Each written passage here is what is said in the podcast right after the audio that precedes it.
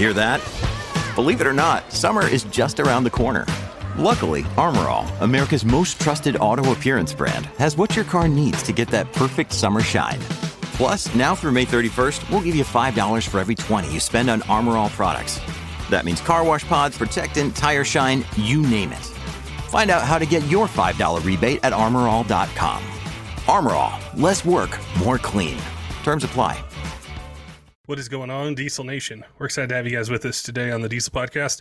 If you're watching this on YouTube and aren't subscribed, make sure and click the subscribe button, like, comment. Let us know what you think about the episode. If there's a particular guest, topic, um, or a question that we didn't ask on the episode so we can get the guests back on, chat with them, make sure we get your questions answered. We love seeing your guys' feedback, and it really helps us put together future episodes and then also make sure that we're talking to the people that you guys want to hear from. On today's episode, I'm going to be chatting with Vinny Himes from Leadfoot Diesel Performance. He's done a series of episodes with us talking about the best and worst trucks to buy for Ford, GM, and Ram, and there were a ton of comments. Um, some positive, some negative. And we wanted to have him on to be able to address the hundreds of comments that his episodes and clips and posts got. So we want to be able to clarify some things about what's the worst Duramax, what's the best, um, Power Stroke, his perspective, some other things. Give him a chance to respond. So it's going to be a great chat with him today. Before we get to it, though, I want to give a shout out to a couple of our sponsors that help make the Diesel Podcast possible. The first is our friends over at Kershaw Knives. They've got a 20% off site wide code for you. Use code 20diesel at kershaw.kaiusa.com. Great way to save some money on some really cool gear. They just released their Duralock models, which use D2 uh, steel. They've got a new opening mechanism, ton of different designs, and they're priced right. So if you guys are in the market for something for hunting, fishing, EDC, um, something to throw in a toolbox, they definitely got you covered. Just head on over to kershaw.kaiusa.com and use code 20diesel for 20% off site wide. Also, our friends over at Amsoil have a ton of different products whether you got a Power Stroke, Cummins, or Duramax, make sure and head on over to amsoil.com. You can put in what year, make, model you have, and then see all the different fluids they have, whether it's engine oil, coolant, transmission fluid, um, grease, uh, tons of different things that they got. so we always enjoy chatting with those guys over there, and it's a great way to be able to make sure we keep our trucks running the way they need to run, and also give them the best fluids possible. So if you're in the market for some maintenance, got it coming up, definitely head on over, check out, see what they can do for you. All right, let's get to today's episode with Vinny Himes from Leadfoot Diesel Performance and giving him a chance to answer questions, comments, and uh, tons of different feedback that he got from his episodes with us. Vinny, welcome back to the Diesel Podcast. We've uh, we've chatted a long time um, on other podcasts, but um, we posted some short clips of. It was a three part series we did on like the best and worst for GM Ram to buy, and there were a ton of comments that I thought it'd be great yeah. to have you on just to talk about the comments from the episode we did. Yeah, that was crazy. I, I normally don't get on social platforms and read the comments. You know, it's kind of like wiping before you poop. It doesn't make any sense, but I did. I did jump on there and uh, read some of the comments. Tried to reply to a few of them, and um, I'll, I'll reply to some more for you. Just clear stuff up. But yeah, I noticed on the TikTok, you know, they're they're you have some very passionate followers, which is awesome. And um, I think the problem, the misunderstanding there, you know, my main point to that episode is they're all junk. That's why I have a job, which did didn't make it into that little clip, but unfortunately, a lot of people didn't focus on that. They they focused, they locked in on six seven power strokes best, and you know, for me, I, I can't speak to the world. You know, I can only speak of what I see. So I work in a very, very, very busy diesel shop, um, seventy to ninety trucks a week go through that shop and and one of the comments was I, I drive by the shop every day and it's all Fords, which is kind of true. We do have a lot of Fords. Uh, we have one of the most knowledgeable and skilled Duramax technicians in the Southeast. So we do have a lot of Duramaxes.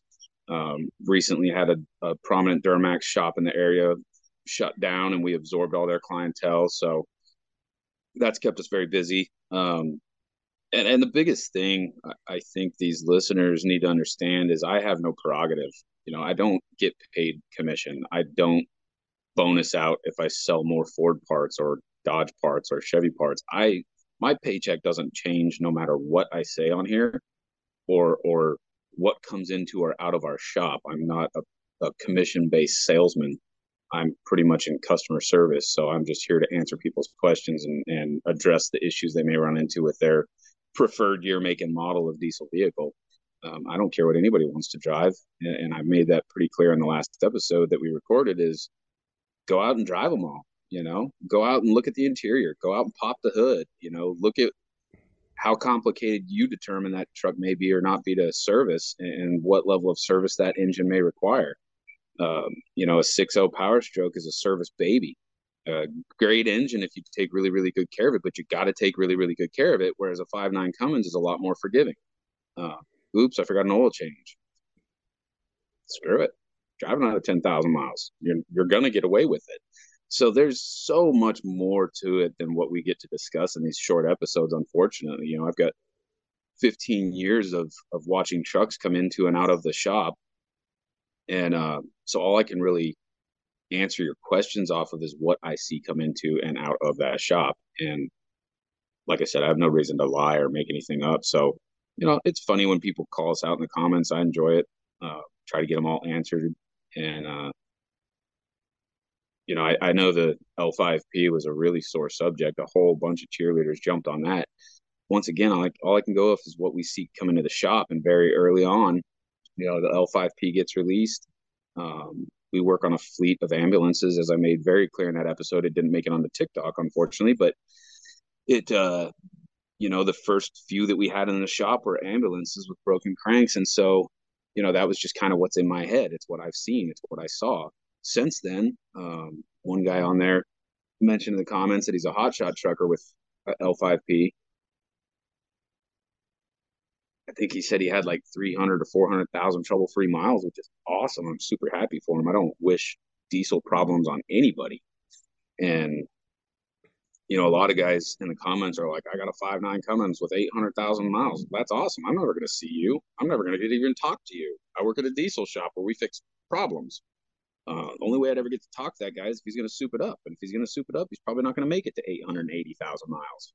Yeah. So just silly, goofy stuff in the comments like that. It's just perspective is everything, and these people are hyper focused on their own personal experience with one vehicle. I am not hyper focused on anything. I'm dealing with a very, very broad spectrum of issues and problems, and that's all I get to see. That's the that's really the challenge too, is because those episodes we did, I think we recorded them like really early on a Saturday morning, and we went about an hour, maybe even a little bit more on all of them. But the yeah. attention span of somebody that uh, just wants to find things they're interested in, it's not very long. It's down to seconds. And yes. so I think it goes back to what you mentioned about being hyper focused on something. Because say I own an L5P and I've got 150,000 miles on it I haven't had any major issues. My experience is it's a pretty problem free truck. I haven't had to replace anything. It always starts up. It's great.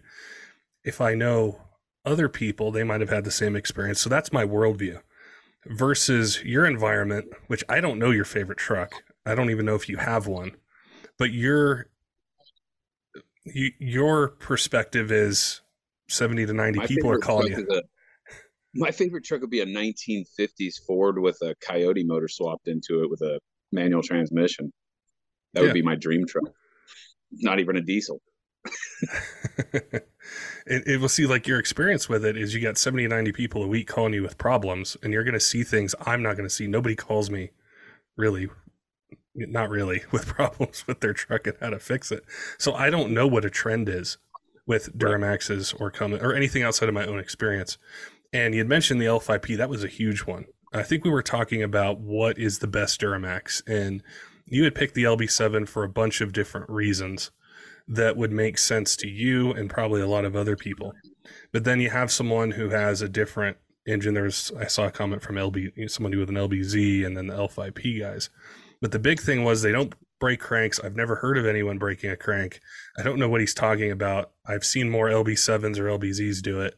So what you were saying didn't matter. And it, it goes back to what we were talking about with perspective. People are calling you with problems.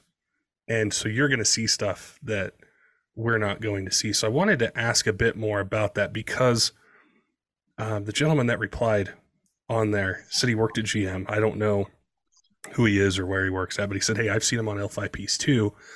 but they're on trucks that are working really hard, towing a lot of weight, and that's been his experience. So when you talk about the hundred percent, yeah, if I you could ex- that. yeah, if you could expand a bit, like those ones you do see, you know, what kind of trucks are they on? What are the use for them? Um, in your experience with the broken crank issue? Yeah, so the only two that we've seen with broken cranks were ambulances. Um, you got to think a diesel engine. In a perfect world, a diesel engine gets fired up in the morning. It gets to idle for a few minutes, get fluids pumping, get things warmed up, and then it gets driven normally. Whether it's towing or not doesn't doesn't matter to me. I mean, that's what these things were engineered to do. Um, if we weren't towing with them, we'd all be driving Honda Civics. So at the end of the day, we're expecting these things to be out working in some level. Uh, some people are throwing a shovel and a pair of muck boots in the back of the truck and maybe laying concrete pavers all day. Next guy's throwing a bobcat on a trailer behind his truck. Those two people are going to have totally different experiences. And that's what viewers watching these videos need to understand. I'm not working on daily drivers. You know, there's a very, very small handful of my clientele or customer base that is just driving a Duramax or a Power Stroke or a Cummins to the office and shutting it off and working an eight hour day and then firing it up in the evening and driving home. That's almost non existent in my field of experience. Um, most of my customers are towing heavy. They do buy these vehicles to work out of. An ambulance is the worst, the absolute worst version of that that I can think of because that thing gets fired up. You know, they don't get to predict when somebody gets in an accident. They don't get to predict when somebody has a heart attack. So these things, you know, I'm I'm not a volunteer firefighter. I'm not a EMT. I don't know how that works. I don't know if they fire these things up intermittently throughout the day and let them idle for a few minutes. I don't know. But I do know that we service a massive fleet of ambulances, like over a thousand vehicles that this company owns and they service the greater Atlanta area. So, you know, it's stop and go traffic. It's 100 miles an hour nonstop. And then you pull up to the scene. I don't know if it gets shut off or if it sits there and idles, but we see more problems, major engine failures out of ambulances than anything else we work on. Uh, fire trucks, fire trucks and ambulances, emergency response vehicles. We'll put it that way. Um, I've got one L5P customer that did crack a couple pistons. Uh, he's a hot shot trucker.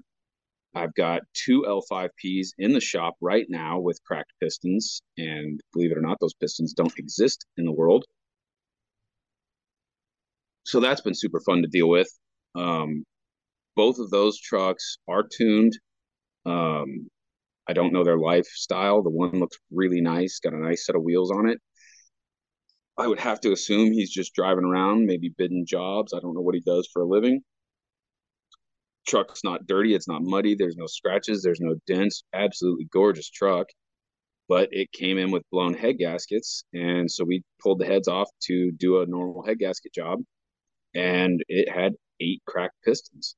Uh, the way that they cracked, I would have to say it's either EGTs or tuning uh, really, really hot tune, and we've seen a lot of really bad tuning since guys like Corey Willis are no longer tuning these trucks in certain ways.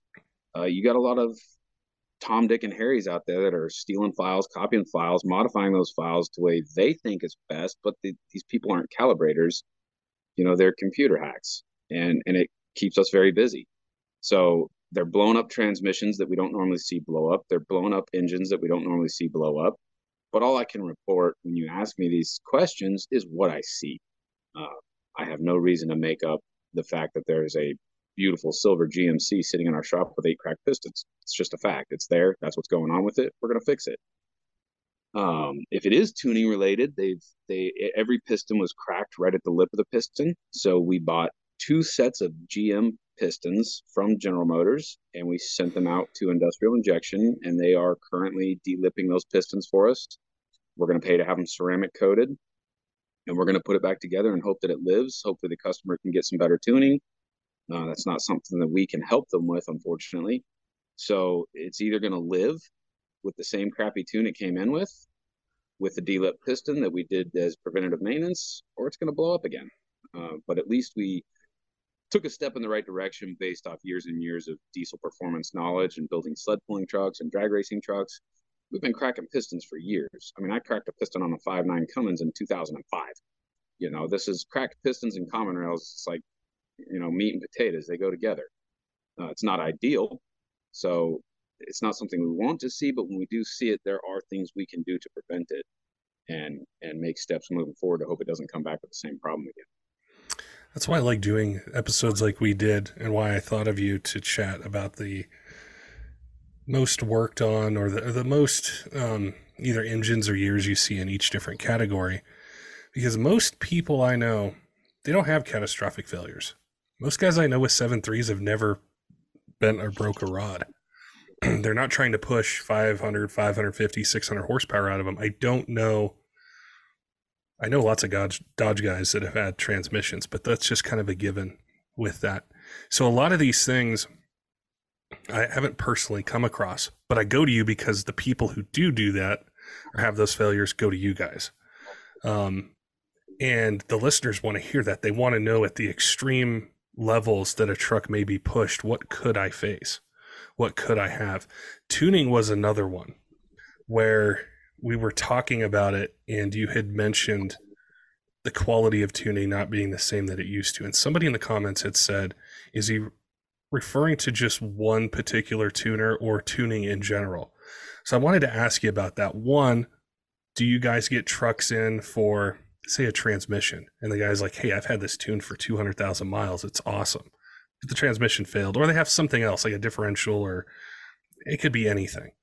Versus the guys yeah, who show up with eight cracked pistons or something else where you're like, it's probably more than likely an aggressive tune that did this. Right.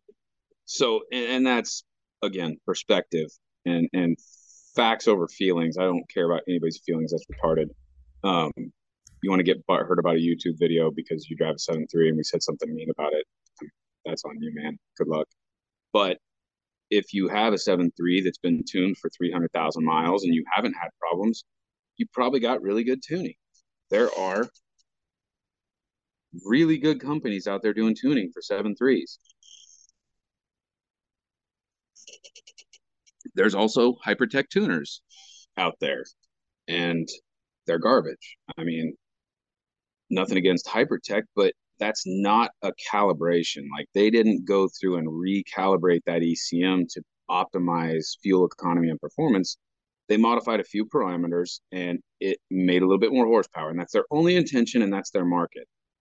If guys are wanting good tuning, you should either be talking to the tuning company directly and you know if you've got a heavily modified vehicle you should be sending in injector flow sheets you should be sending in exact turbo sizes, uh, compressor sizes, turbine housing sizes, turbine wheel sizes.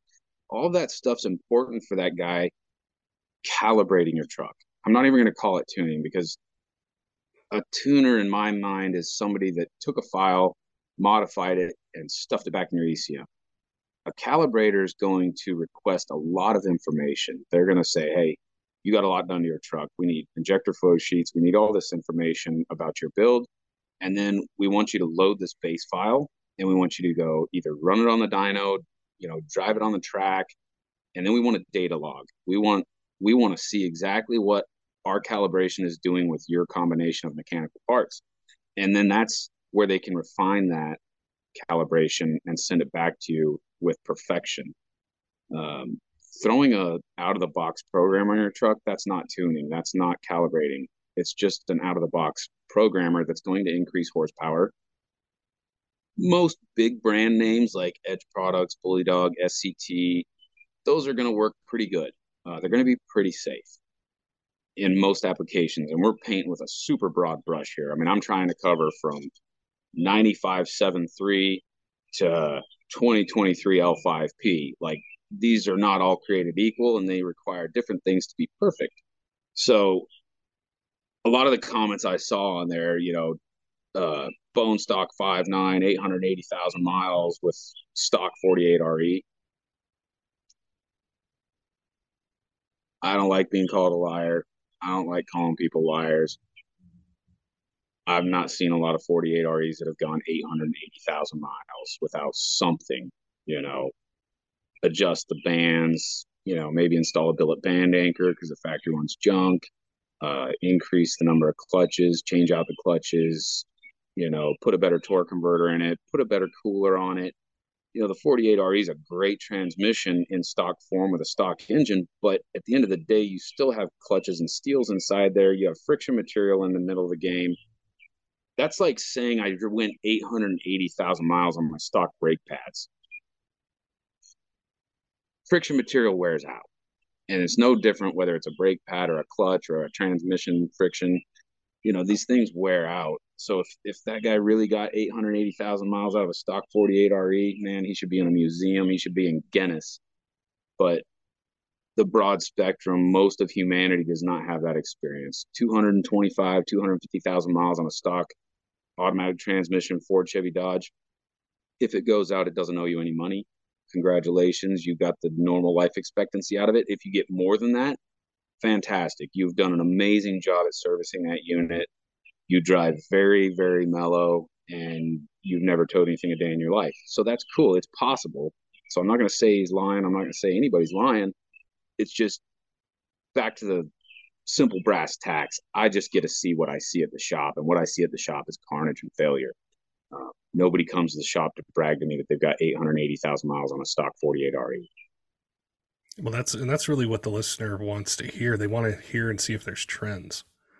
If there's a certain, which is how really diesel, the performance side of it grew. You know, were there no five nine common rails that were blown up early, way back when, when people were trying different things and you know, finding stuff out or with the Duramax? How'd they find out that rods bend or pistons crack at a certain power level? How'd you find out when an Allison needed to be built? What power level did you need to do that? When did you find out seven three rods just weren't going to hold the power? So there's all these things that have been established, but not so much on the new trucks, which I think that's why that drew a lot of attention because we don't see the performance heights being reached on L5Ps, six, seven power strokes. Um, the six seven Cummins is a bit different with some things that engine builders are doing in the aftermarket, but you don't see those 1200 horsepower street trucks like you used to be able to see with a five nine or a Duramax, you know, a few years ago or the pre 07 stuff. So it's really tough to get that information. And plus, if you do have a failure on your newer truck, it's probably going to the dealer under warranty, more than likely. Right. So you're not even seeing it. You're seeing the guys no. who are out of warranty um, or who have modified them and they can't take them there. So that's what I appreciate about these uh, about these talks and just understanding more. And that kind of leads into the power stroke side. You went through. Did we start at the OBS? I think we started. We definitely started with seven threes. We went to six sevens. I don't remember which year range we started at, but you were talking about the different challenges and the things that will fail along the way with all of them and I said, you know, which one is the best one out of the box? Not building for racing, not a UCC truck, nothing like that, but just for reliability. You said six seven power stroke, and there were so many comments on there about nope, the seven three is the greatest greatest one out of the box. And I wanted to give you more time to expand on that from your perspective and what you do as to Absolutely. why you why you think that. Well, that and that's a great point because when I say something like that, I'm not just like Man, six seven power stroke, man. Raise hell, praise Dale. I, don't care about that. I'm taking a lot of different things into consideration. I have a 97.73. It's sitting down here with a battery jump box on it right now because the batteries won't quit dying. I've got an electrical draw we got to figure out, but our shop's so busy we don't have time to work on our own stuff. So, you know, I love my 97.73, but it hasn't ran reliably since Christmas. I can charge both batteries up. I can drive it for about three days, and I'm stranded. I could put two brand new batteries in it, drive it for two weeks, and I'm stranded. It's got an electrical issue, and I've got to figure that out. Um, does it mean I hate the truck and I'm going to get rid of it? No, I will figure it out. We will fix it when we get time. Uh, but for me, paying customers come first. My junk can sit in the yard with a battery charger on it. Um, you know, my six liter, I drive more than my seven three because it's it's newer. It's got fewer miles on it. It's, you know, it's been, we went through and did our 6.0 rehab package on it about seven years ago. And it really hasn't been in the shop ever since, but it's currently got a U joint beat out of the rear drive shaft because it's on 38 inch tires and I drive like a dickhead. So, you know, at the end of the day, they're they've all got their shortcomings and their faults. But when I make a statement like that, when I say, you know, you ask me which one's the most reliable right out of the box, I'm thinking horsepower output, fuel economy, torque, uh, maintenance. You know, a seven three and a six oh, zero with a HEUI injection system, they're maintenance babies. You need to do oil changes more frequently. Keep those high pressure oil pumps happy. Keep those HEUI injectors happy. You know, you're not going to run twenty thousand miles on a seven three oil change without issues. People do it all the time. I get to talk to them. I see six liters that are changing their oil every ten thousand miles, whether it needs it or not. They've got collapsed lifters. They've got cam lobes eaten up. They've got metal through the injection system. I mean, they have problems because people are servicing them too infrequently. A six seven Power Stroke is a common rail. It does not have HEUI injectors. It does not have a high pressure oil pump. You can get away with running the oil for 20,000 miles if you're so inclined. So that's part of that answer. You know, which one's the most reliable out of the box? It's definitely not a six liter or seven three because they need more maintenance. Um, that's an expense at the end of the day. Uh, will a seven three go a million miles? Absolutely.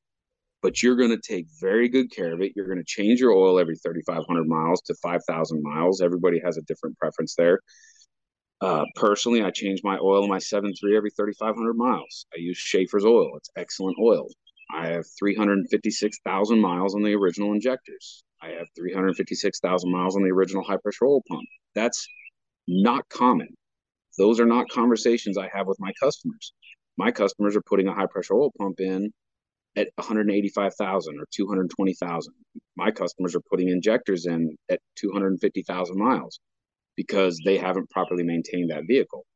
Uh, my six liter customers, same thing. We're putting high pressure oil pumps in them, specifically 03, 04, 05 and newer, is not at all, hardly at all.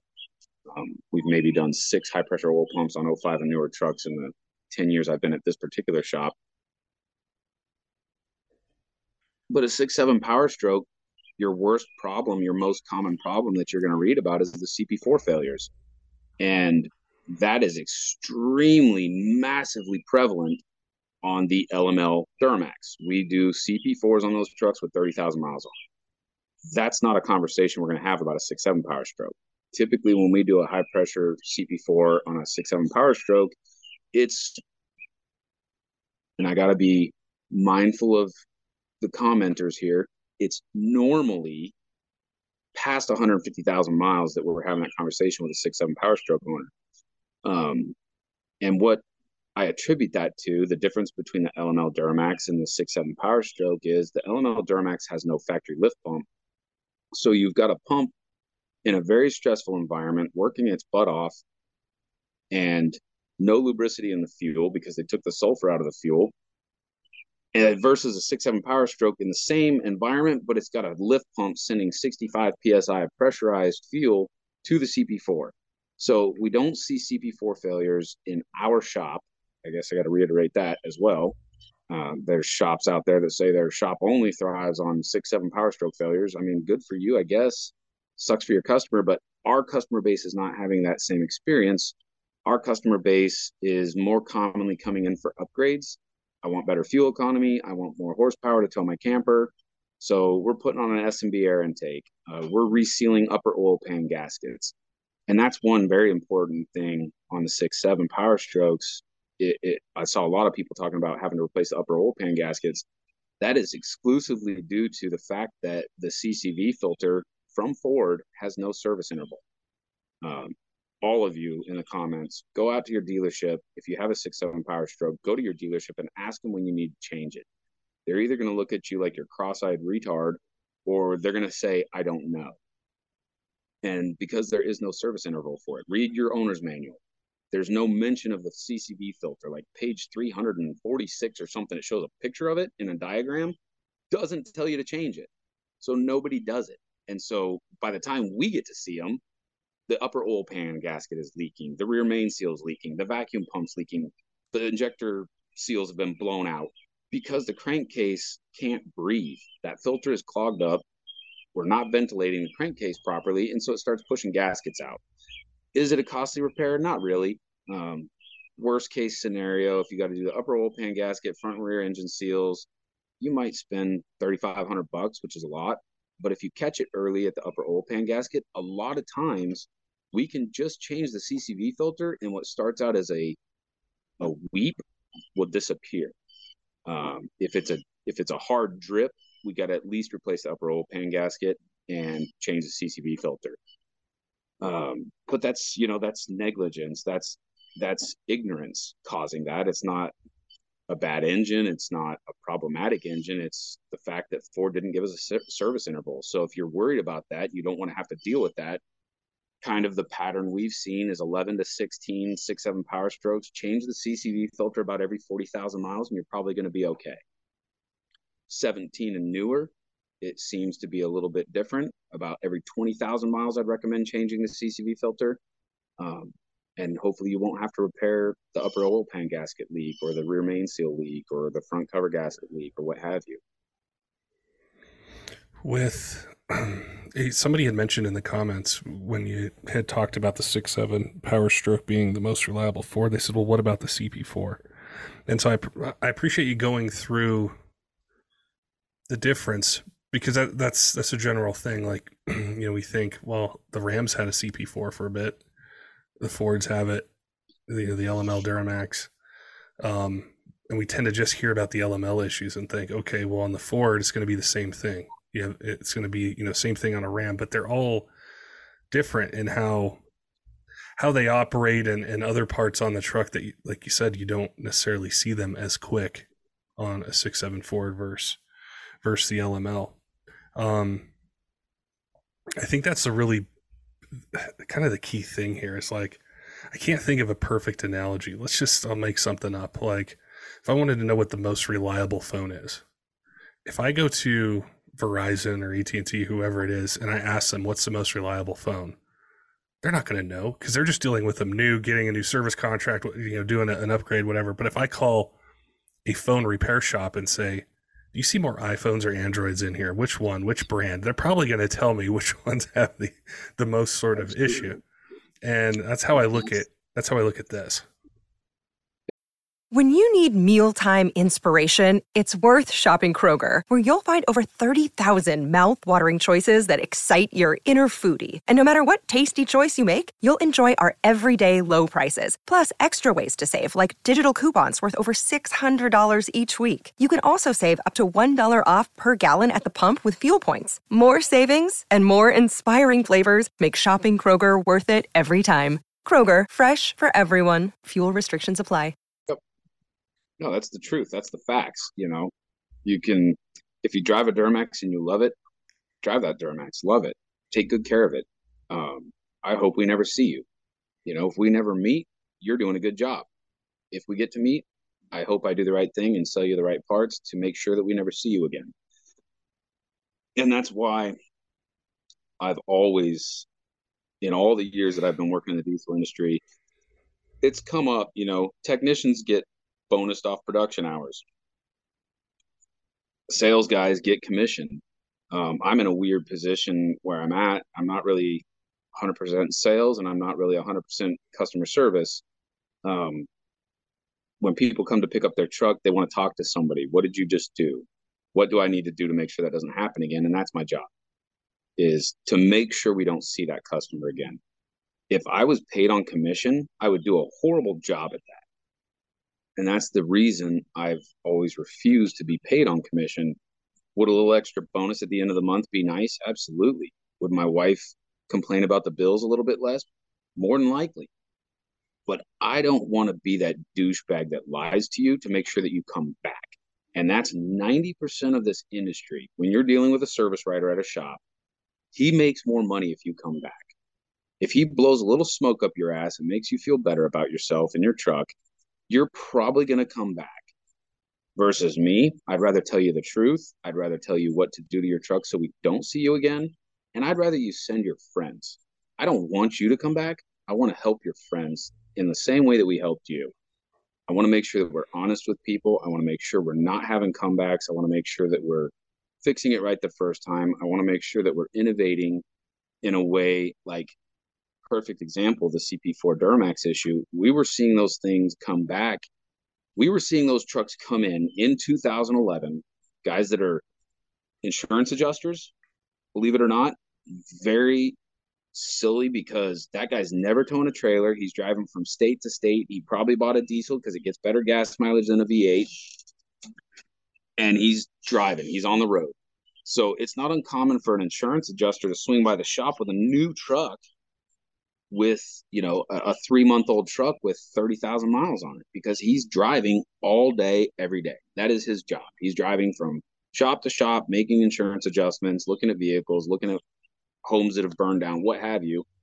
The guys are putting on a lot of miles. And so in 2011, when we've got a brand new Duramax sitting in the parking lot with a failed CP4 and the dealership told them they got bad diesel fuel and they blacklisted their warranty, we got to figure out why the pump failed, what we can do to make sure that doesn't fail again, and send them on their way. And so what we were doing is we were putting FASs on them. And the whole reason we did that the whole reason we theorized that would be the fix is because the 2011 Fords were not coming in with failed CP4s in 2011. It's 2023. Those engines have been around for 12 years now. So, are we seeing CP4 failures on Fords now? Yes. They're high mileage failures. They're 220 plus thousand. The Duramaxes were failing at 30. GM was blacklisting their warranties. GM was telling them they had contaminants in the fuel. I mentioned this on the last episode we did, uh, episode three of the worst vehicle to buy, we mentioned, I mentioned specifically, I think they're rigging these trucks up with water so they don't have to warranty them. Uh, because I've seen it repeatedly. You said patterns. That's a pattern we have seen repeatedly. Duramax customers coming in with CP4 failures. Well, I'm looking at them like, bro, your your your system failed, but you're at thirty thousand miles. You're under warranty. Nah, man, I already took it to the dealership. They said I had water in my fuel highly unlikely that 372 customers are going to come into one diesel shop with the same story from the surrounding three Duramax dealers in this area.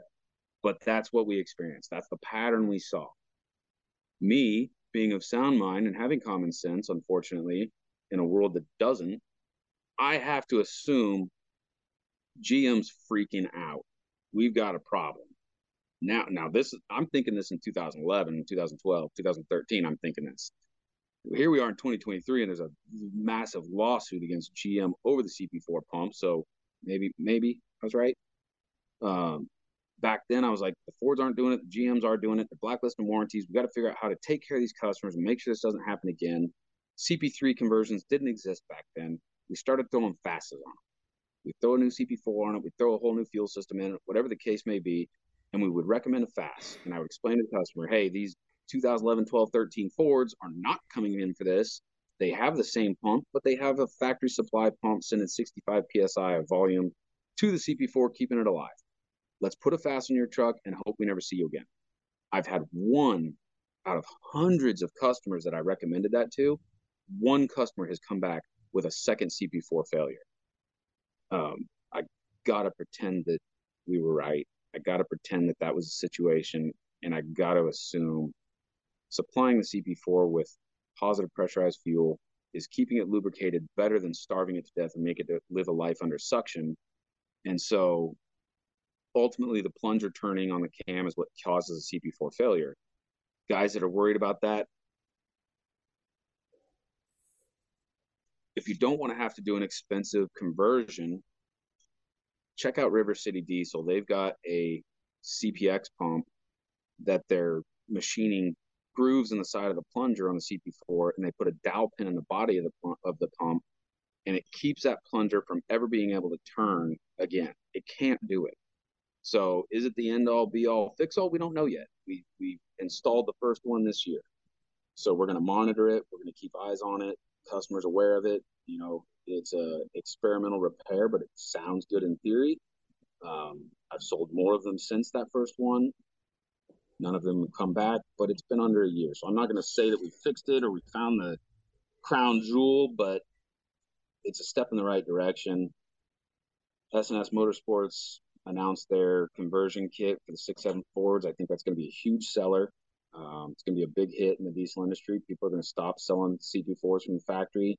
Um, and then obviously the Duramax guys, you got CP3 conversions on your side. So do a CP3 conversion, get ahead of the eight ball, be proactive. It's always more fun to upgrade your truck than it is to repair your truck. So if you could do a CP3 conversion for five grand, is a whole lot cheaper than replacing the entire fuel system for ten grand. You brought up a good point. I wanted to ask you for your opinion on it. If you were to take your experience and your knowledge and what you've done, and then put yourself in the position of a truck owner with a different career, how can they avoid that situation of having to go back to a service shop or whatever it might be where that person is paid on you coming back? How can they find the right place to take it where it's an experience like you mentioned where you never want to see me, Patrick, again drive my truck onto your lot unless I'm like, hey, Vinny, I want built transmission, compound turbos, head studs, wheels, tires, you know, lift. This is what I want you guys to do. How do I avoid that as a truck owner? Or how, not avoid it. How do I find the right place to take my truck? Man. My dad told me something when I was seven years old. This world is ran on inefficiency and greed. Um, there's a lot of greedy, self-centered human beings on this planet, and unfortunately, those people are not going to do what's best for you. They're going to do what's best for them. Um, I was not raised that way, so I don't think that way. I don't think I'm some holier than thou. I'm the best service writer in the world. Not at all. I just think differently, and it's worked. Our business has thrived. We've, you know, we've grown from a two bay diesel shop 10 years ago to a 24 bay diesel shop currently. Um, we were working on seven or eight trucks a week, and now we're doing 70 to 90 trucks a week. So obviously, that business model works. You know, taking care of the customer versus taking care of ourselves has definitely worked. Um, are there other people out there like that? Absolutely. And I can name a, a few of them, you know, across the country, but best thing honestly is as your viewers are watching these videos is feel free to shoot me a message shoot me a you know mention me in the comments so i get a notification or something. Tell me where you're at. Tell me where you are where you're driving. Chances are i know somebody there. Um, i've got friends all over this country in the diesel industry. Um, i've got friends in norway and australia that i sell parts to in this industry. Um, i've got friends in south america that i sell parts to so not just this country, but I got people all over the world that I I trust and recommend. And uh, social media is a very powerful tool. Use it. You know, hit me up. I I get hundreds and hundreds of Facebook messages a day, and I answer every single one of them before I go to bed. Uh, I do not go. I cannot stand a notification at the top of my cell phone, so I will either. answer that question. I can't. I can't nuts. It's like my OCD goes into hyperdrive, but I will get you an answer if you reach out. Um, we're not going to be the answer for everybody because not everybody wants to come to Georgia to get their truck worked on. But hit us up. If you're in Alaska, I've got friends there. If you're te- in Texas, I've got tons of friends there that run very reputable, reliable shops that that do care about their customers. I would say for every shop that's honest and caring, you've got a hundred shops that will drag you through the glass to get every dollar they can out of you, and that's sad. Uh, but that's that's business in America do what's best for the company, not for the consumer. I think that's the tough part because if I just went around where I live and I typed in diesel repair, I'll get a lot of different places and I might know a couple, I might not know any. And it can be really tough because there's there's ways that you can be persuaded as a consumer. Like you can have a fancy website, you can have a you know a really nice presentation and you think, okay, this place is professional, they have experience in what I need fixed. And it could be a nightmare, it could be great. You just don't know. And I think the last thing that people want is to be taken advantage of or feel like they're taken advantage of. Or you get those trucks where you're just constantly seeking money into it. And you know as well as I do what happens. The guy sells it and he gets a gas vehicle. And, and then tells everybody he knows my Cummins or my Duramax or my Power Stroke sucked. I'm never going to have one again. It was just a money pit. And there's a customer that's gone. There's an enthusiast. There's potentially somebody who might um, go to an event or do something, just be just participate in it. That's gone, and yeah. nobody wants to see that. So it can be really tough to to navigate that in today's world. And that does happen. That is a thing. I mean, there's you know, I, I take a lot of pride in caring for our customers and, and bending over backwards to go above and beyond. But at the end of the day, there are human beings on this planet that just do not want to be happy. Uh, we've got a lot of one star reviews. Um, go read them. It, it, you can read through our one star reviews and almost instantly be like, this guy's either full of crap or he's a disgruntled ex employee or what have you, because I will truly bend over backwards to take care of our customers. I mean, we've we've lost more money than we've made trying to keep unhappy people happy. And it's it's unfortunately from a business standpoint, it seems like the people you try the hardest for complain the most. Uh, that's that's a human being issue. That's not a diesel shop issue. That's not a Ford, Chevy, Dodge issue. That's a personal issue. If you're a miserable person, nobody can make you happy. You get to choose whether you're going to be a miserable person or not. Uh, if you have a bad experience with a truck and you got to keep going back to the same shop twice, even if it's a crappy shop, even if they don't have good morals and values, even if they don't have your best interest in, at heart, it's still a business. Nobody wants a one star review. So give them a chance to do the right thing. If they don't do the right thing, then leave them a one star review. But there's so many people that just want to whine and complain. Um, all I can say to them is be a better person. You know, give your shop a chance. If they don't do the right thing, shoot me a message somewhere on social media. I'm I'm on Twitter, I'm on TikTok, I'm on Facebook, I'm on Instagram, I'm on YouTube shoot me a message. Let me know what's going on. Let me know what your experience has been. We can probably find you a good shop that cares, that'll take good care of you. And that's not something that we make money off of. That's just something that I truly care about. You know, I want everybody to have a good experience with their diesel truck, Ford, Chevy, or Dodge. Um, you know, you asked me earlier what my favorite truck is. It's definitely not a diesel. Um, I daily drive an 05 six liter. I daily drive a 9773. My wife daily drives a 2014 F250 with a 6.7 in it. I've owned 659 Cummins. I've owned 167 Cummins. Um, I've I've driven another 6.7 Cummins as a company vehicle. You know, I've got experience, personal experience with all of them except for a Duramax. I've never owned one. I mentioned that on our last episode. The the phase three of what's the worst diesel to own if I could find a four door long bed single rear wheel LB7 with a six speed manual, I will own one. And I've looked for that truck very proactively for a long time. Just hasn't come across my my plate. But yeah, I mean it's they're all bad. They all have issues. They all have problems. Can those problems be prevented? A lot of times, yes. The only instances where I would say those, you know, factory flaws can't be prevented. Siamese cylinders on a six seven Cummins, not a great idea. You know, they melt head gaskets between cylinder number five and six. Um, six four power stroke. There's no hope for that pump. It's going to fail, and when it fails, it's going to put metal through the injection system. You're going to hang a, a injector open. You're going to crack a piston. So there's there's a very small number of diesels that I can't offer you a solution for. Most of them, there's a solution. You really got me thinking about it after we had done the four GM and Ram um, series is I step back and I ask myself, you know, which one would uh, would I want? And I think you, you, can correct me. You probably have to. Is on the LMLs? Didn't they do a a refresh on the outside in like fifteen to sixteen? They changed a little yeah. bit.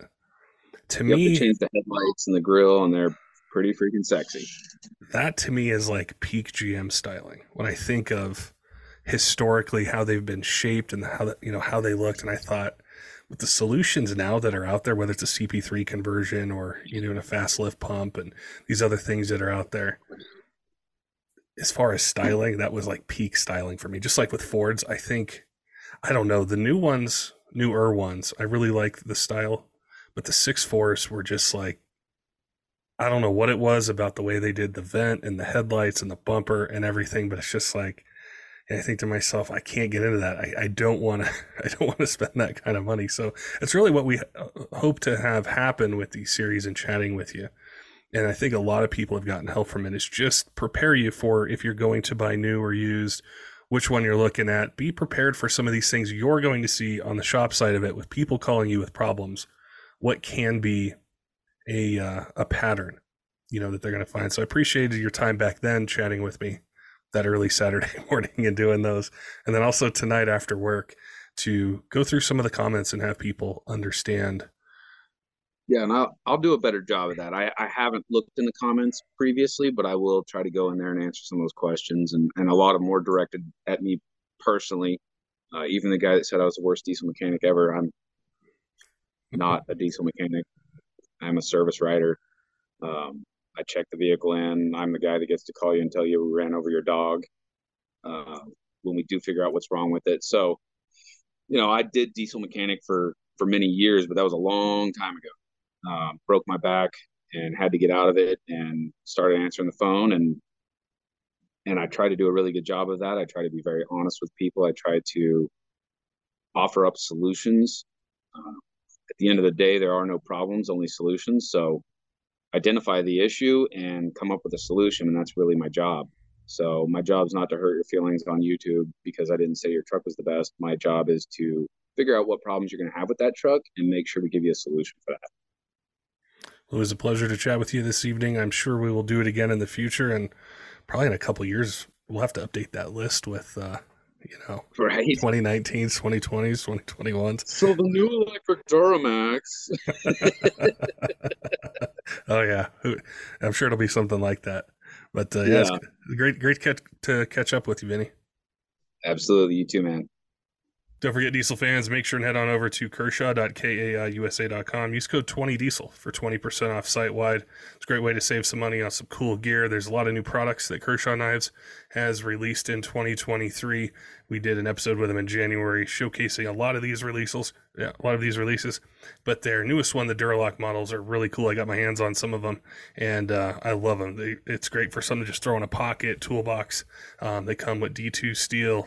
Um, a really cool opening mechanism, bunch of different handle materials, um, and then it's it's priced right. So something that's not going to break the bank, but you also get a quality product with it. Also, our friends over at Amsoil, make sure to head on over to amsoil.com, um, enter your your make model truck you got. You can search all the different stuff they got for you. So if you have some maintenance coming up and are looking to use something better than OEM, definitely make sure and head on over and check out what they got for you. Want to give a shout out to some of our Patreon supporters, Tyler Lowen a 23 Diesel, um, J. Cole, John, all of our other Patreons, all of you who subscribe on YouTube, podcast apps, our Facebook, Instagram, TikTok, our Discord. We love hearing from you guys and love to be able to take your suggestions and then work them into future episodes. Until next time, keep the shiny side up.